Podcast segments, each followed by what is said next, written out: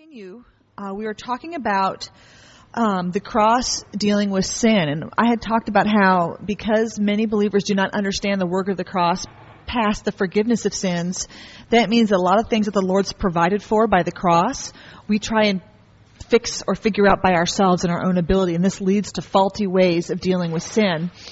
And um, of course, the, the, the centrality of the cross deals with more than sin only, but that's what we're looking at right now. And sin, face it, is a huge factor for us because when we aren't actually sinning, many times we're thinking about it. we're thinking about the sins we've, meaning we've, we're thinking about the sins we've committed. We are, we deal with regret. We deal with a sense of condemnation a lot. We deal with a need to um, perhaps hide our actions out of fear of what our brothers and sisters would think of us or fear of what we think of ourselves. So a lot of what believers um, are doing on the inside, a lot of their interior life, deals with sin on some level all the time. Now, I will tell you right now that it is my opinion, and I will just say that it is my opinion, that um, that leaves us far short of what the Lord actually intended for us when His Son died on the cross, okay? And that we are supposed to come into a place of relationship where there is no more consciousness of sins. And that is a verse out of Hebrews chapter 10. Um, that the whole idea of the Lord dealing with sin was that the, that, that the um, provision was so complete that it was supposed to be able, if we embrace it properly and, and, know it properly, it can take us right out of thinking about sins all the time and being bound by sin all the time. I am not at this point addressing the idea of sinless perfection or, or even trying to answer that question. I'm not saying that you'll never sin again. I'm saying that you're not going to be bound by and in, in your interior life, in your mind and in your emotions by fears, guilt, shame, and all these secondary symptoms that sin brings. Um, because you will be resting wholly upon the finished work of the cross. Okay? So what we are seeing here is that Jesus did not only die to forgive the sins, but he also died to put to death um, the sinner.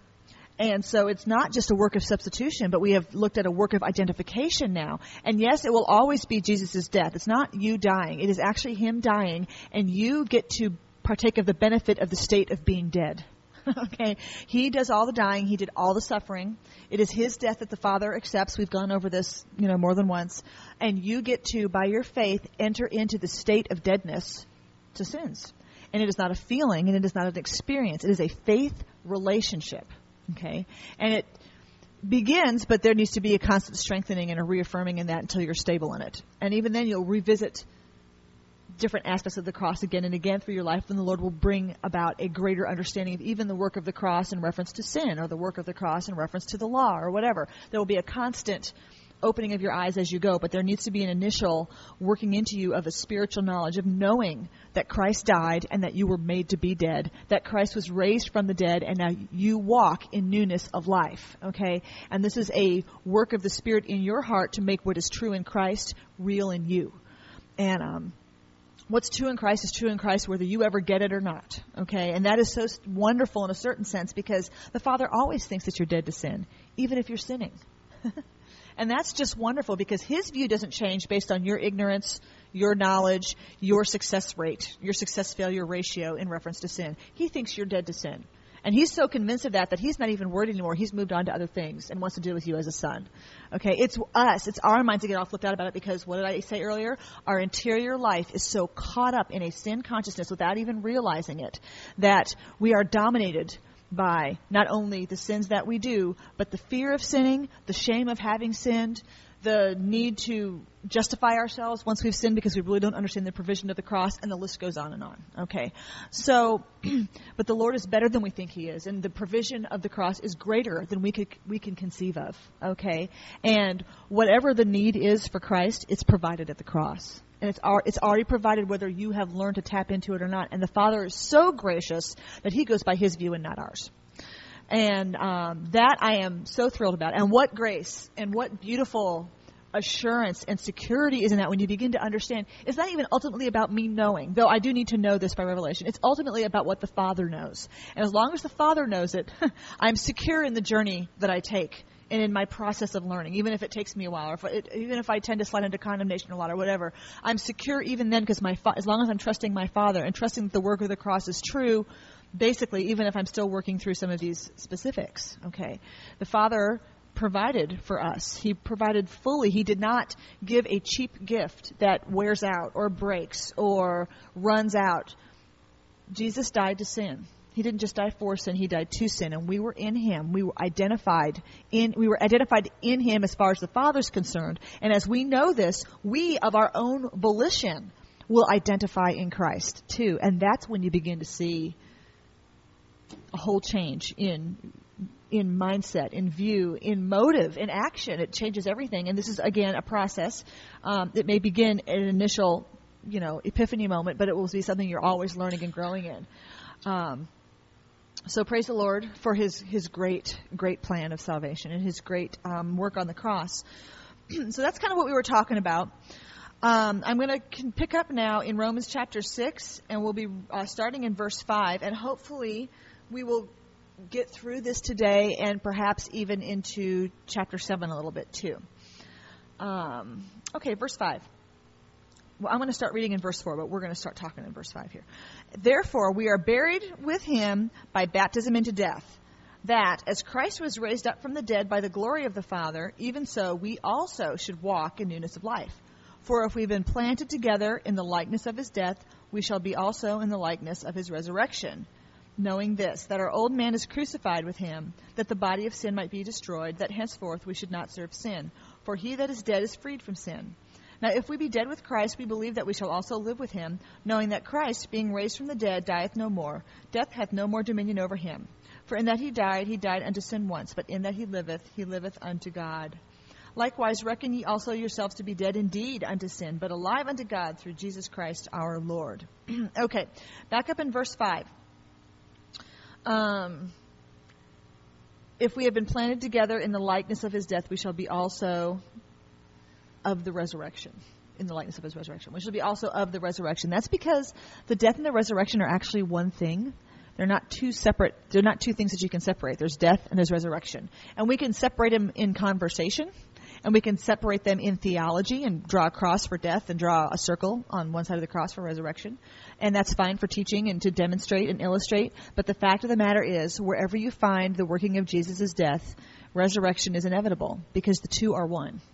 Okay, Re- resurrection is the outgrowth of Jesus' death. In much the same way as a plant comes out of the planting of, of a seed, a flower comes out of a seed. You don't. If you want a flower, you got to have a seed. Okay, if you want an apple tree, you got to plant an apple apple seed. If you want wheat, you, you plant a grain of wheat. And you may have, if you have the wheat, if you have that little corn or that little grain, you have the stalk. Okay, you have roots, and you have a harvest. So planting the seeds like death okay, buried in the ground, and that outward shell begins to decompose, and the germ on the inside begins to, to break through and, and increase, okay? Um, the cross is like Jesus being planted. Jesus was the seed. Perhaps you are thinking of John 12, 24 right now. Except a corn of wheat falling to the ground and die, it abides alone. But if it die, it bears much fruit. Jesus was referring to himself when he said that. He was the grain of wheat. Okay? Um, now, this is a different aspect of the cross that we're really not discussing right now because this this is true whether there's sin or not. But my point is here in verse five, Paul is saying that if you have Jesus' death, if you embrace his death, you will experience the life that comes forth from his resurrection. Okay. A lot of times where we get mixed up as believers is um, in the unrenewed mind because the cross is the carnal mind's just worst nightmare. We can't get past that. It's scary. It's bad. Um, it shows us up. It's what we run, it's what we run from just instinctively. But and so a lot of times what what people will teach or people think about knowing the Lord is somehow I just have to have more of his life. I just have to have more of his life. Well, the only way for his life to work in you is for you to embrace his death. Okay, you don't get life, the life of Jesus apart from his death. Our way in to the new creation is the cross. That's the that's the entryway.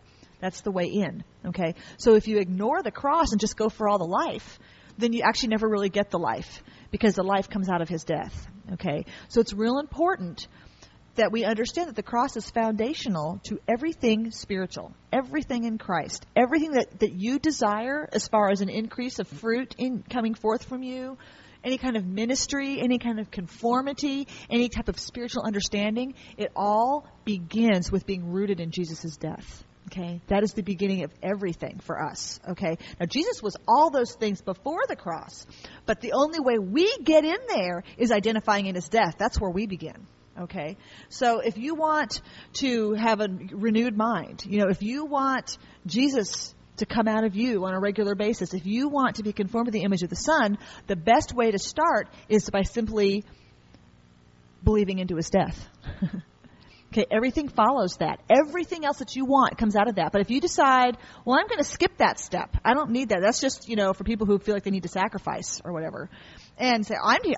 it's all about life. Jesus lives. I want to I want to live his life. You know, it's Jesus died and that's over with, but it's life now. And if you take that approach and ignore where life, the life of Jesus comes from for you, then what you'll end up doing is finding that you need to take a few hard lessons and going back and having to embrace the cross anyway.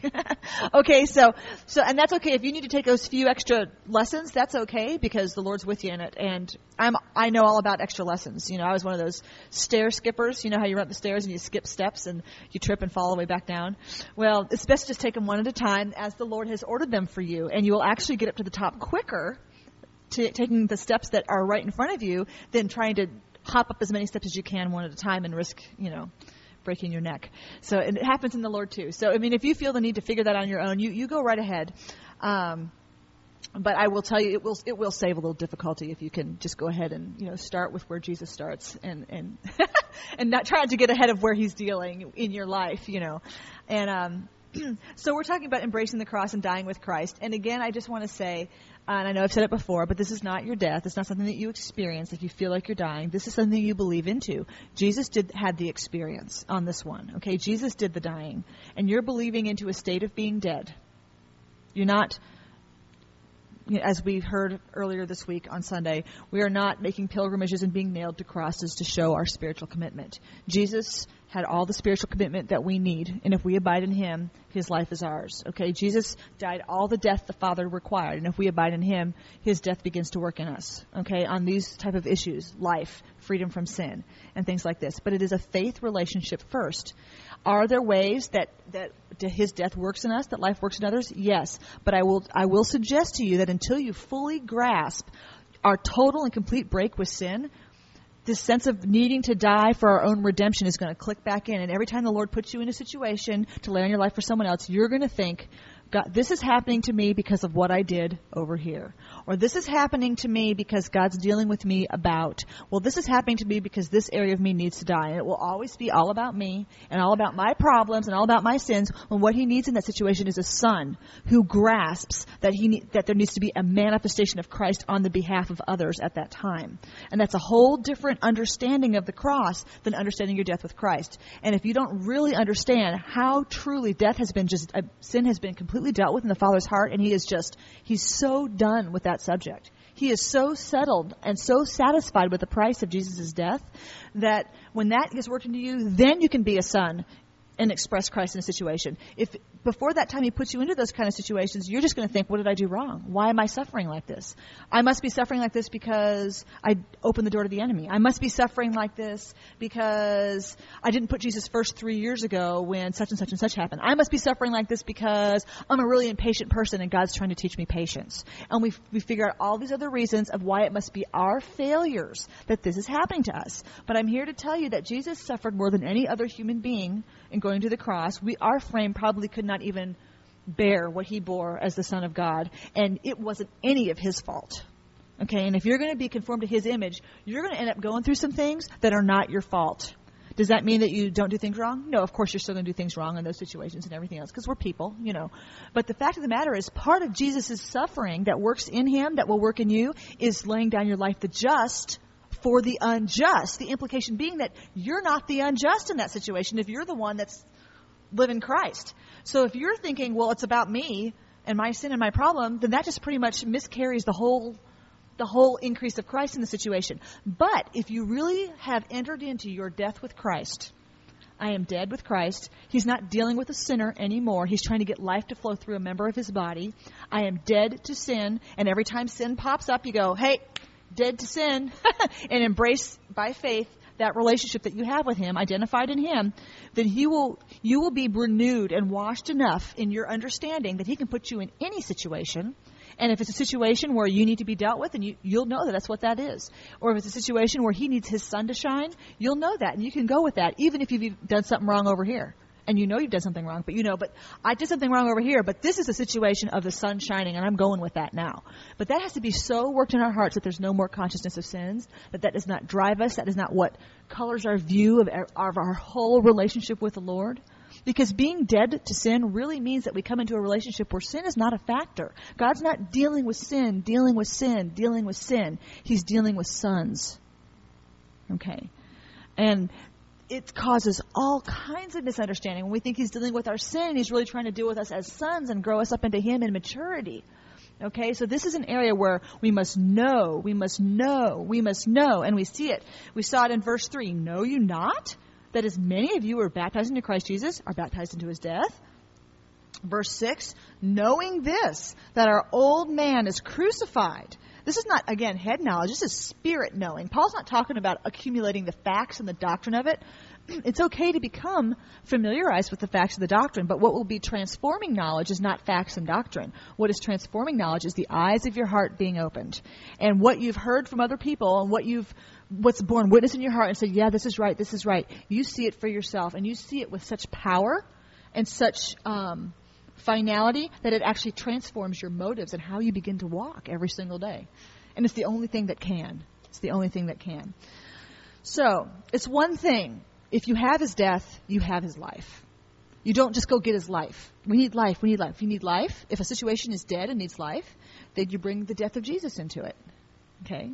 Um, if the death, the situation of death is you, full of sin, the answer is not try to get strong enough and have more life. The answer is to embrace Jesus' death because he died to sin. He died to sin. Okay, you don't have to die to sin. You will never die to sin. Adam will never ever permit such an indignity to be done upon him. Okay, Jesus had to go do that, and he put you in him, and you just say, okay, I accept it. I accept the work for me. Okay. And it's a faith statement. Okay. Uh, verse 6 Knowing this, that our old man is crucified with him, that the body of sin might be destroyed. Some of you who do not have a King James translation might have something that says that the body of sin might be done away or rendered inoperative. Anyone have something like that in their translation? Rendered inoperative is really the best way to say it. Because it doesn't actually kill the body of sin in the sense of your physical body's not dead. and you probably just sinned right before you came in here or sometime today you probably did something that you knew you know so so if you're if, i mean that would be a huge disconnect um, to say that it was destroyed because it wasn't. But to be rendered inoperative is much better is a much better translation and it is actually accurate because what happens is in the individual there are still tendencies to sin even after you get saved. Anyone say amen? Okay. Um, but because you are in Christ, the laws of union, if you will, apply to whoever believes into it, and it will supersede the law that's working in your members. Okay, so you've got a law in your members. It's like this, and this is an old, this is an old example. Maybe all of you have heard it, but I'm going to say it again. It's like the law of gravity. Now, I don't care how many times you lift weights, how well you condition your body, Okay? If you take a flying leap off the Empire State Building, you will end up on the sidewalk. Okay? Because of the law of gravity. You can't break the law of gravity. Did you know that? Actually, a real law, you can't break. The whole idea of a law is something that cannot be broken. Now, when you break the speed limit, that's more like an ordinance. Okay? A law is something that cannot be broken. It's always a, a given all the time. Okay? So the law of gravity is a law. Okay. The only way to get around the law of gravity is to find a law that is stronger. Well, airplanes fly all the time, and they use the law of aerodynamics. They have harnessed a law that says if you have a certain amount of air pressure underneath a certain type of wingspan, that will lift you. And you won't have to stay planted on the earth. You can actually be above the earth and, you know, be in less accidents than if you're driving a car on the highways. It's actually a safer way to travel. Okay. The law of sin and death is going to be with us as long as we're on planet Earth. Okay? It's it's just and you feel the tug even when you don't go with it you feel its tug from time. There's that temptation to lie or there's that temptation to backstab somebody. Even if you would never have backstabbed that person. All of a sudden this thought comes up well i can i can remedy the situation. I'll just say such and such about so and so to sister so and so and that'll fix that problem. I mean you go why am i thinking that? Where did that come from? Well there's there's this tendency towards us towards that in us to be that way okay? And it's a law and you're not going to break that law okay that's in us but there's a law that supersedes it. There's a law that's more powerful. It doesn't it didn't break the law, it renders it ineffective when it this other law renders it ineffective when it comes into play. Okay? And it comes into play when you understand that you are in Christ and have been baptized into his death. Okay? It'll render every other weaker law ineffective. So you might have that. Let's say you have a problem with overeating. Let's say that's your thing. You can't. You see, you see donuts, and like life stops. Okay, until you are gratified. And I know that's a funny example, but it may not be. I mean, you've got areas like this. It's not funny. You know, there's and it's much more serious than donuts for some people. But there's areas of shame, shameful, guilt-ridden activities that they just can't seem to stop and have no guard against. If it, if they're in that situation, they go for it.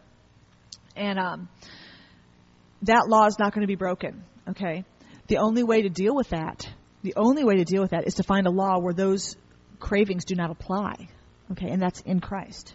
Because Jesus took that old man to the grave who has those tendencies towards you know, selfishness that manifests as gluttony or greed or ambition, you know, or, you know, the tendency to power, the tendency towards lust, all these things. He took that man who has those things working in him by nature, he took him to the grave and crucified him in the person of his son. Okay? So as far as God's concerned, as, as long as Jesus' death is, is a fact, the old sin nature's death is also a fact. Okay? But because we have not believed into his his being, believed into Christ, we do not benefit from his death. Okay? Now we are in Christ. Okay? We are in Christ, and the Lord thinks that we're dead to sin because he treats us that way, but we don't relate that way. And we don't relate that way until we spiritually know it. Okay? Until there's an eye opening experience in our hearts. And we say, He died, I'm dead. He was raised, I live. Okay. and say, I believe it. And you stand on that even when your own actions and thoughts are contrary. You stand on it. You refuse to put your hand to it. You refuse to say, I'm going to set up a standard for myself. You refuse to say, I'm going to put myself under the law. You refuse to, say, to, to gain righteousness with God. You, you say, I refuse to let my actions dictate my identity. The cross of Christ dictates my identity. And the cross, which is already central, is now becoming central in your heart. Okay? It is as you abide in Him that these realities start actually working through you. They start to work through your being and they begin to work themselves out. Okay, so the body of sin is rendered inoperative so that we wouldn't serve it. Oh, now we know what the goal is here, part of it anyway. God doesn't want us to serve sin. He doesn't want us to be dominated. Okay? He's he's not up, upstairs in heaven looking down with glee for the opportunity to punish you. This gives him no pleasure to see the ones that he pays such a high price for being bound and dominated by everything that's not God, that's not Jesus. Okay, it grieves his heart. And while his anger has been dealt with because all of the wrath for, that mankind deserved got poured out on Jesus, he really, really doesn't want you to serve sin. Okay? And he's not up there going, Gotcha! You serve sin! Now I'm mad. That's not, okay, I know that's what we think unconsciously about how he is, okay? That is not how he is. He really is thinking, if you would only know, then you would stop. If you only knew by the Holy Spirit, then it wouldn't be there. and it's a whole different view. And he's not condemning you because you're in Christ. He's not saying you didn't sin. Oh, it's okay that you sinned. You're in Christ. That's not what he's saying. He's saying, if you only knew you were in Christ, you would know I'm not, I don't condemn you. you know, if you only knew you were in Christ, you knew that you'd be dead to sin and alive to God. And so his whole view is totally different. And so that's why when you come to him upset with yourself because you know what you've done is displeasing and you hate it because you love Jesus and his life is in you and you're like, I don't know what to do. I'm at my wit's end. I don't deserve any more grace. Um, but here I am anyway. He says, You're one with me. You've got my life in you. And there's like not a hint of condemnation or rebuke or um, rejection or judgment because all that already happened in Christ. Okay? Now there is a chastising of sons that does go on. That is true. There is chastisement. But he doesn't chastise sin. He puts sin to death. He chastises sons so that they might be partakers of holiness. That's a whole different thing. So if he's gonna if he's gonna deal with you, if he's gonna turn you over his you know metaphorical knee, okay, and and and and tan your hide, then he's gonna do that because he accepts you as a son, not because you've sinned. Okay. Sin is dealt with at the cross. It is utterly rejected. He will never ever deal with sin. Okay? He will deal with you to see your true place in Christ. Okay? He's not going to deal with your sin. Not the way we think, anyway. All right? He dealt with sin. He wants you to see what the dealing was. And when you do, you'll instantly conform to it, just like that.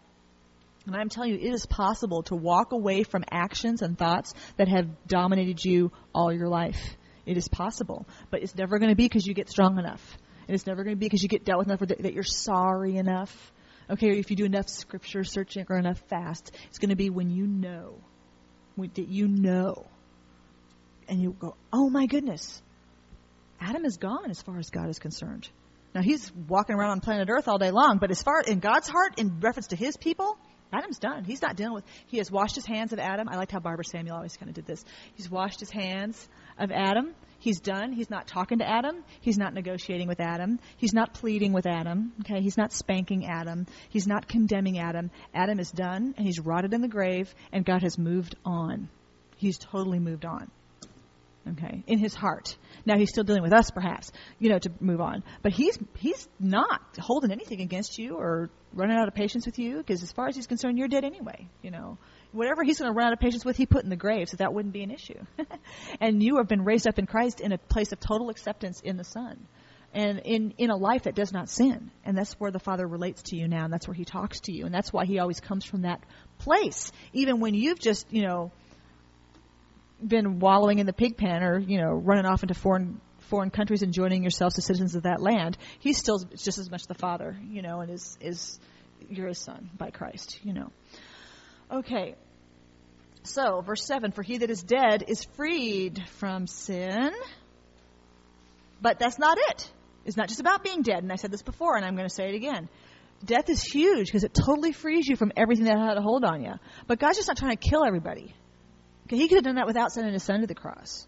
He could have just, just wiped out the human race and everyone would have been dead. No more sin, no more flesh for the enemy to work on, no more carnal mind. But see, he's just not into killing everything. That's not his thing. Okay? He's not just I don't know why we think what we do, but if we just sat down and really thought about what we think, we go, well, that's dumb. Why do I think that?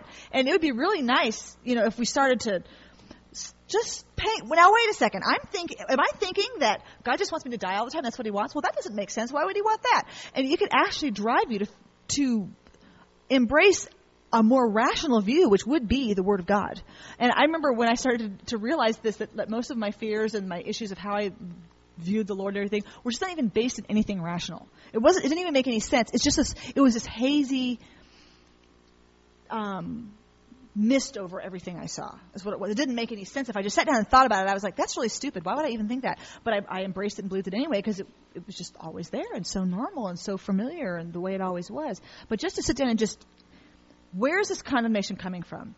If Jesus says I'm dead with him, then why am I still letting this have a hold on me? And just sit down and just wait before the Lord and ask him, well, this is totally incongruent with what you've made me in Christ. Can you please tell me what's going on? And he will show you and he will bring you in. But to just passively accept the condemnation guilt haze and the, you know, the hazy view we have of someone up there that we call the Father that has absolutely no basis in anything other than the imagination of our minds, the vain imagination, um, to actively pursue, you know, an image, the true image of Christ, and have Christ formed, have that image properly formed in us, will save us a lot of um, aimless wandering, okay, and and fears and knee jerk reactions and run and hide things and self justifications. It'll just it just wipes all that away.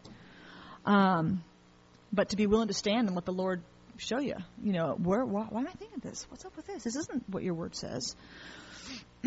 okay, so it's not just about death. You are freed from sin if you're dead. But God's plan doesn't go forward and doesn't do much for you either, just to be dead. Okay? the goal is life. The reason there's a cross is so that there can be life. Okay? The cross does not only bring death, the cross brings life. As a matter of fact, the only reason that the cross brings death is so that there can be life. The goal is life. The goal is not dealing with you so that you don't sin. The goal is not a sinless Debbie or a sinless Mallory or a sinless Josiah. The goal is Christ, who is living and is life. Okay? But as long as there's a conflicting life, if you will, or a conflicting source, should I say, because Adam is dead and we are living in death, if you will, um, there's no room for him. Okay? So he needs to deal with these things in us and bring us to the cross so that what was slain at the cross can manifest as dead in us, and then Christ has a clear has a clear pathway through. But there there can't be this commingling, you see, of here's a little bit of Adam and here's a little bit of Jesus and oh sometimes it's Adam and sometimes it's Jesus and sometimes it's both. So when you get up to minister, okay, people just don't know what to do like you know, they're constantly like, uh, uh, oh, oh, because they get this mingling. They get, they hear Jesus in there, but they hear other garbage too, and it's just, uh, and they're like, why aren't you receiving what I'm saying? I'm sharing Christ. Well, yeah, but with, you know, Adam motives and Adam attitudes and you see what I'm saying? You get this mingling thing and that's not, see, that's a lack of the work of the cross. The cross totally put Adam away. He's all dead. It's not like the Princess Bride where he was mostly dead, right? he is Adam is all dead. He's not going to be resuscitated. Okay? He is so dead. He's not, there's no magic thing that's going to bring Adam back, okay? God is done, done, done with the old man, okay? And part of understanding the cross is realizing the doneness and that there is this gap in time of three days between when Jesus died and when he came out of the tomb. That is no man's land. That is burial. And there was not like Jesus went on the cross, you know, dead. I'm alive! Get me out of the cross! Like there's like no, there, there's no, like there's like a little crossover. He died, then came back to life. He was dead for days. His disciples gave up on him and went back to fishing. Okay? Like he was so dead that everyone said, was able to accept it and say, that's it then. It's just totally dead. Okay? So when Jesus took Adam to the cross and put him to death, he's totally dead. Okay, there's no commingling. There's no a little bit of stuff slipping past the cross. Hangs on the cross, still's dead, then it's buried for three days, and something brand new comes out. And you were in Christ when he died, and you were in Christ when he came out of the grave, and you were in Christ when he was buried that whole time. So there's no mingling in you between sin and Christ. Okay? And whatever, and I'm not saying that it's like 100% Jesus in you or 100% sin. I know there can be areas where Jesus flows. Okay, and I know there can be areas where it's, you know, definitely me or definitely you. But but when you are moving with that conformity, when you are moving with where he has been, he has found a place in you, it is pure and it is right. And there is no excuse in your heart. You leave no room for excuse in your heart for what isn't Christ. Because you say, every time you see something in you, you don't say, well, I've come so far, give me grace. You say, you know what? Uh, until, well, that cross put everything to death. And some of that stuff is ignoring the cross. And I will not be satisfied until what's true there is true right here. No excuses. Maybe the Lord has me on a timetable. Maybe there's something to be dealt with in the future. But no excuses from me. No excuses for me so that I have to, you know, impose my Adamic garbage on my brothers and sisters and say, you have to have Christ for me until I'm dealt with. No, no, no. No excuses here. It's not Christ. Father, it's not Christ in me, and it's not okay with me. I don't offer you any excuses. I ask for your grace, but ask no excuses. And I want, this is an evidence to me that I do not fully know your cross. So I go back to the Word of God. Open my eyes to see Jesus. See Jesus. Show me what, where I am not identified. Where am I moving out from myself instead of out from you? Show me. And He will. And He does it. And once again, you see the cross. And once again, you are conformed to His image. It's just wonderful. Um, but there has to be that complete break in our own minds you know, a complete break in our own minds and in our own hearts between what is Adam and what is Christ and the death and the life. And there's not a mingling of the two where you have this like half breed or this Frankenstein creature running around where part of it's, you know, Jesus sewn over in patches onto my Adamic being. Or you've got a basic Jesus person hanging out with like occasional like alien Adams popping out of his chest and like doing creepy stuff. You know, you, you want it to be Christ, you know, all the time, not these, these weird, perverse, aberrations that are, and people never know what they're going to get when, when we walk down the road, you know. Um, totally dead before totally brought out of the grave, okay? Um, and the goal is life. Um, verse 8 Now, if we be dead with Christ, we believe that we shall also live with him, knowing that Christ, being raised from the dead, dieth no more. Death hath no more dominion over him. Okay, well, I'm in Christ, so it's life everlasting now. Okay. Now, this body may, you know, fall off because it can't keep up, if you want to put it like that. But as long as Jesus is alive, you're alive. And physical death doesn't mean that much because your main death happened with Jesus. Okay? And if there was no such place as heaven, I'm not saying there isn't, I'm just saying, totally hypothetical. And so, where you had no consciousness of being in a really happy place like heaven, you would still live because Christ is your life now. Okay? The body can't, this, this earth body just can't keep up with eternal life. It just can't last that long. Okay? But Christ is in you now. Okay? You live with no more hold. Death has no more hold on you. Now, our minds may need to be renewed to that. We may still be afraid to die or get in life-threatening situations and we panic or whatever. But that again is an instance of not knowing. Because if we really know His death, and I include myself in this. I'm not saying I've got all this. I'm just saying let's let's set the standard to what it is and not make excuses because you know, hey, if you shoot for the you know, if you shoot for the stars and hit the moon, that's not so bad. But if you only shoot for the ceiling, that's as far as you're ever going to go. So let's just call it what it is and go for it. Right?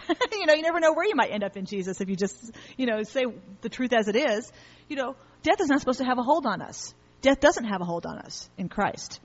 But if we live according to the old nature, Death is a constant fear, and everything is working against death in us, unconsciously, and everything is just working against it. It's working against it. Okay? But in Christ, death is done. Jesus died. That's our death. That death has to be more our death than our physical death. Because by the time our physical death rolls around, the idea would be that we'd be living in Christ in our life, and our body just falls off. Okay?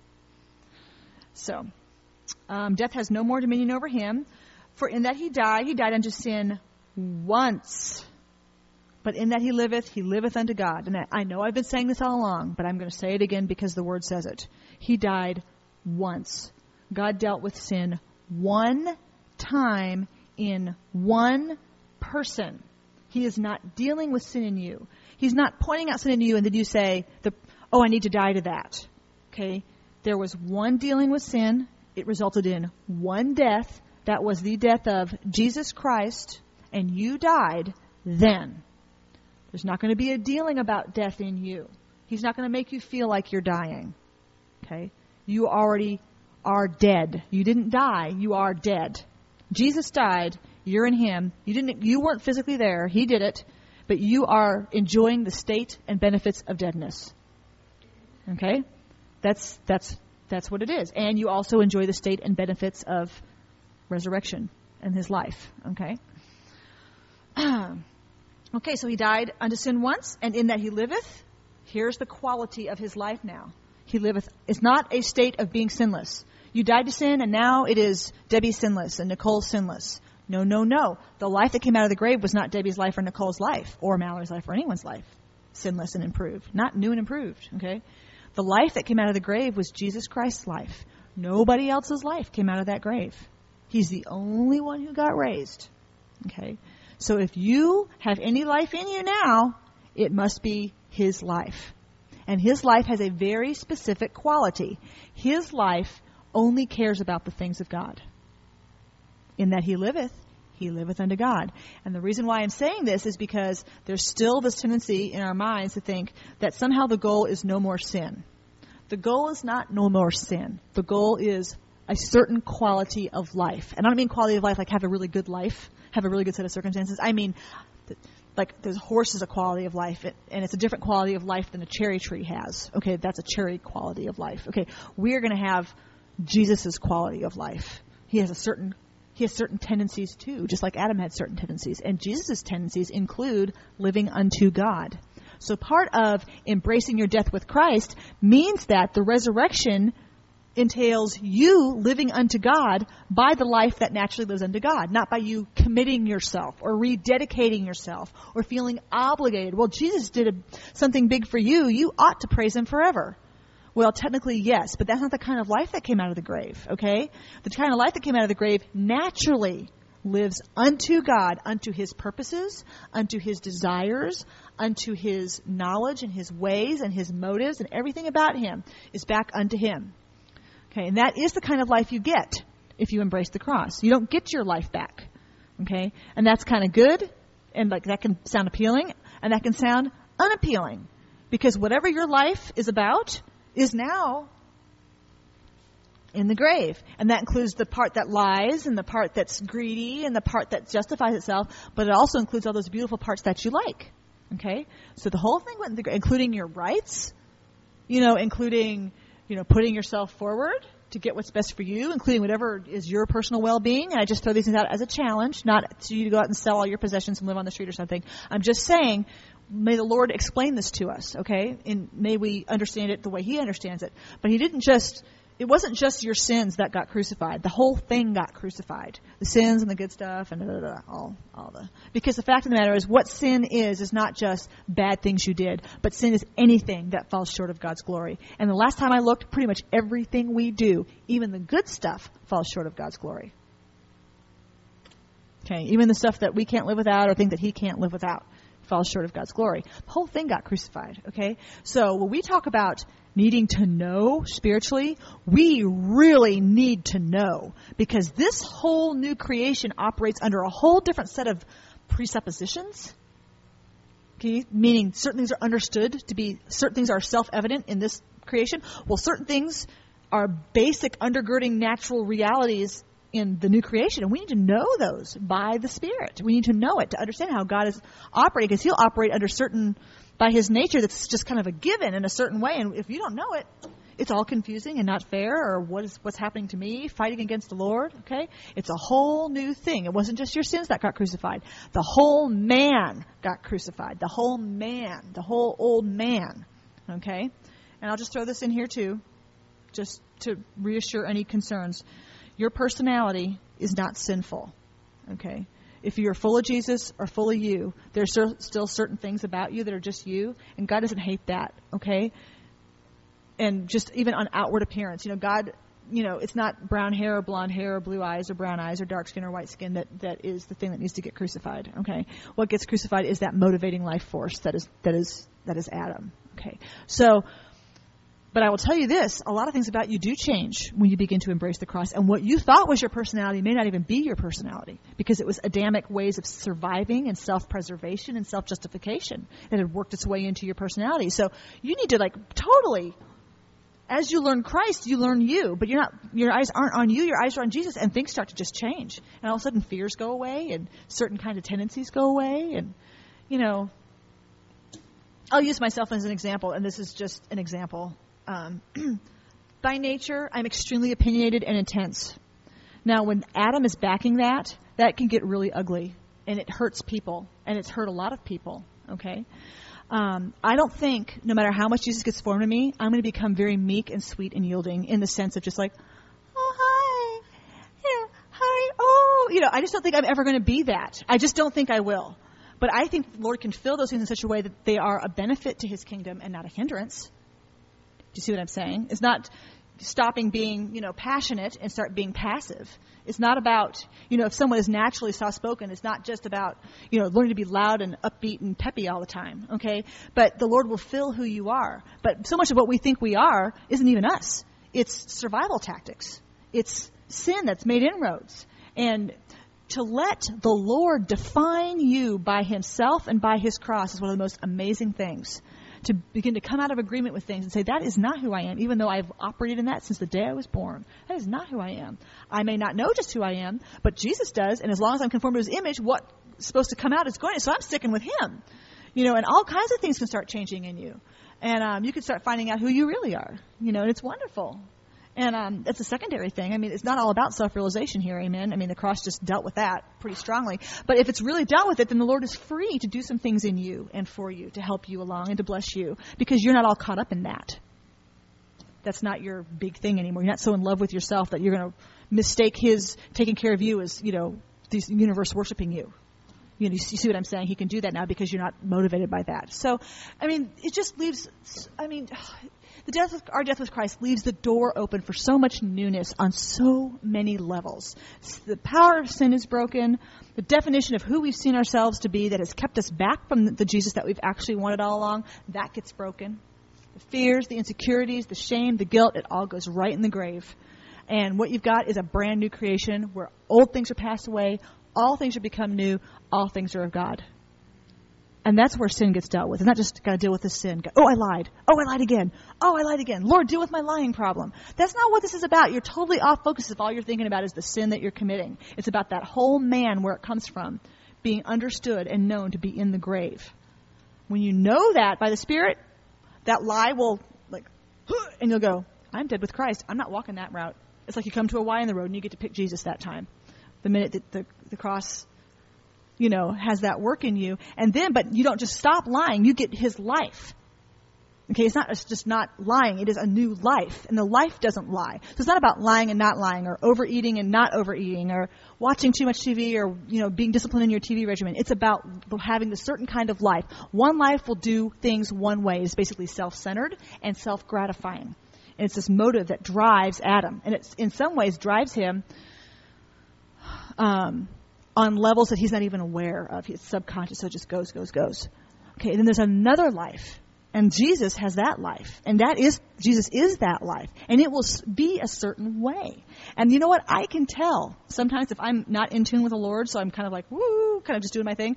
I can tell by how I'm just like living out here, certain things start to happen if I'm not really plugging into the Lord. I start being a certain way, like certain habits start to creep back in that are self gratifying habits. And I can't live without those things when I'm out of tune with Jesus. Okay? But when I am in tune with Jesus the way I'm supposed to be, walking in faith, aware of his, you know, his, his death being my death and, and aggressively or assertively embracing that every day as, as my reality and my fellowship with him, it's like I forget about that stuff. I don't have time for it anymore. It's not even like I got strong enough to overcome it. It just, it just kind of dissipates because his quality of life does not revolve around self gratification and the need for survival and the need for self protectiveness and self seeking and all. He doesn't have that. So if it's him living out of you, it's just you can look up one day and go, "Oh, I haven't done such and such in months," you know, because you're walking in the life that doesn't do those things. So the key isn't, you know, stop lying.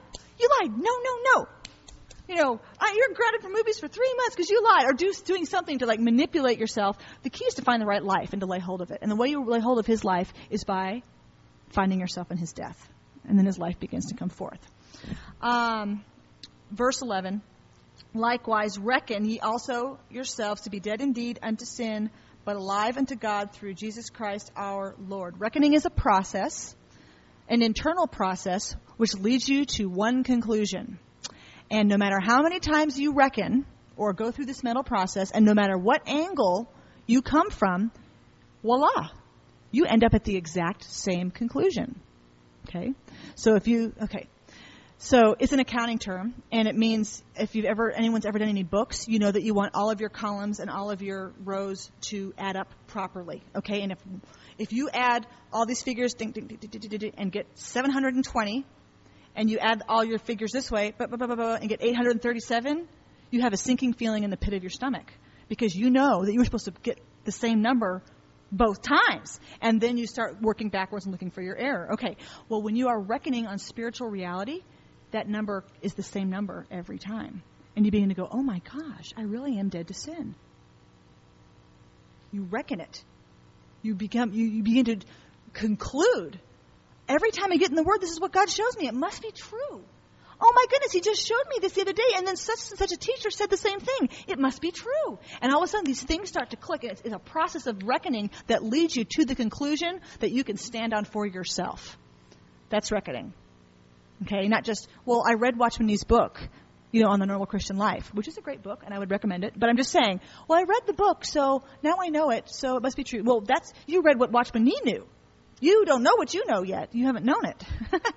you have to know it. Well, the reckoning process is you knowing it, you coming to know it, you realizing it again and again and again and again and again, and you realize it and go, whoopee, I realized it. And you start walking and end up somewhere off the track somewhere, and you go back to the Lord and go, what just happened? And He shows you and, and reassures you that you're dead with sin, and you go, whoopee, I'm dead to sin, I'm alive unto God. And you walk it and walk it, and then you kind of get off again and have to go back to the Word again, and this process happens. This knowing, knowing, knowing, reckoning. Okay? So you reckon yourself to be dead indeed into sin. And when the reckoning happens, that's when rubber meets the road time manifesting starts to happen. Okay? And you can see it by the rest of the chapter. Um, likewise, reckon ye also yourselves to be dead indeed unto sin, but alive unto God through Jesus Christ our Lord. Let not sin therefore reign in your mortal body. Okay, now he can say it, and it's not going to be the law. Okay, he can say, don't let sin reign in you because you know you're dead. If you say that to someone who doesn't know, it's just the law. Oh my gosh, I can't help it. You know, oh, okay, I'll try, I'll do my best. I'm sorry, I'm sorry. But if someone has known by the Holy Spirit and they are standing firm upon the reality of the death of Christ, you can say to that person, Don't let sin reign in you. And he goes, Amen. I'm not going to let sin reign in you. And that sin pops up. You go, Ah, I'm following Jesus. The answer is no. And it's not the law and it's not control. It is a cutting off and a mortifying and a putting to death those deeds and putting on Christ, which is a whole other whole other passage of scripture. But this is a process that has to be worked into you, you see. And the Lord's not going to do it by putting you under the law. He's not going to ask of you, if you will. He's not going to ask of Adam what only Christ can do. Okay, he's not going to ask of Adam what only Christ can do. And so, and um, and I'm not saying that any time sin is justified. So please, I hope that that's not read into what I'm saying at all. Every single sin that you commit was a sin Jesus died for. Okay, and if that was the only sin you committed, it would have been the exact same death. So I'm not saying here that, oh, it's okay that you sin and you just don't know. No, Jesus died for all the sins, including the ones that you don't know about, and including the ones that where you can't help you can't help it. It's all under the same condemnation. Okay, but you're not under that condemnation because he has taken you out of the realm of condemnation. Not that it's okay that you did it, but that he paid for it so that you don't have to. Okay, and so the key is that as long as you're under the consciousness and the guilt and the shame and that all that stuff that comes with the old man right along with sin, you're never going to break from it. So the key isn't, oh, it's okay, don't worry that you're sinned, you're in Christ, there's grace. God forbid. Romans 6, verse 2. Don't you know that you're dead? If you're really dead, you, let, you don't let it reign in you. Okay? But while that's working out, if you keep going back into sin consciousness, you keep yourself in the rut of self awareness and sin because that shame and that guilt keep you there. Okay? But because that is all as much a part of the Adamic experience, if you will, as sin, shame, condemnation, failure, fear, self justification. It's all one big thing. It all is one body, if you will. It's all together. So he needs you to know that you're in Christ the whole while that you're learning to walk in Christ. okay, and you need to be washed with the reality of no condemnation. Not because God doesn't care about sin, because you're never going to get out of it until your mind's renewed. Okay? So, yeah, should we be grieved? Well, of course, because if you love God, you hate that stuff. You don't want it there. And we're not saying this isn't a big pat ourselves on the back session. Go, it's okay, it's okay. You know, you're one with Christ. Whatever, it's all forgiven. That's not what I'm saying. Because if you're really a son of God by Christ, you will not abide that there. That is not okay with you. It's not only not okay with God. It's not okay with you. You want the cross to be real in you. You want His life to be real in you. You know. So, but I'm saying that doesn't happen under condemnation land. It doesn't happen in the old creation. It's not going to happen if you're living in the in the crucified creation. It's only going to happen as you're living in Christ, and identifying with Him, where there is no condemnation, where there is no consciousness of sins. And then when sin pops up, it is immediately dealt with, cut off, and seen as a chance to actually cut off something that maybe you didn't know was there before, and you move on in Jesus. Okay, and it's just a beautiful way to live. It's just fantastic. And so the rest of Romans six um, says. Um, Verse 12, let not sin therefore reign in your mortal body, that you should obey it in its lusts. Neither yield your members as instruments of unrighteousness unto sin, but yield yourselves unto God. Why can you do this? Because you already are alive. He's not saying call it up and make it true. He's saying you, once you see that it is true, act in faith on what you know to be true in the Spirit. Don't wait to feel it. Don't wait for, oh, I'm feeling full of Christ today, whatever the heck that means. You know, attributing a spiritual status to an emotional, fleeting moment, you know. No. No matter how you feel, no matter how awful you feel, no matter how much you're in a bad mood or you just did something wrong, you can instantly, anytime you want, if the Lord has opened your eyes to this reality, say, you know what? I am not yielding to that attitude. I'm not yielding to that motive. The answer is no. I know that I'm one with Christ. I know that Christ is my life. And in faith, I'm choosing to turn right now, even though I don't feel it. Even though you know, I don't feel spiritual, even though I don't look successful. In, my faith is linked with God's. And you do that enough times, and your footsteps will start to change. And where you go, how you walk, your walk, your manifestation starts to change because it changes from you to Christ. Okay? Um, as those who are alive from the dead, and your members as instruments of righteousness unto God. For sin shall not have dominion over you, for you are not under the law, but under grace. Okay. um, well, let's just go on. What then? Shall we sin because we are not under the law, but under grace? God forbid. Know you not, there it is again. Know you not that to whom you yield yourselves servants to obey, his servants you are, whom you obey. Okay?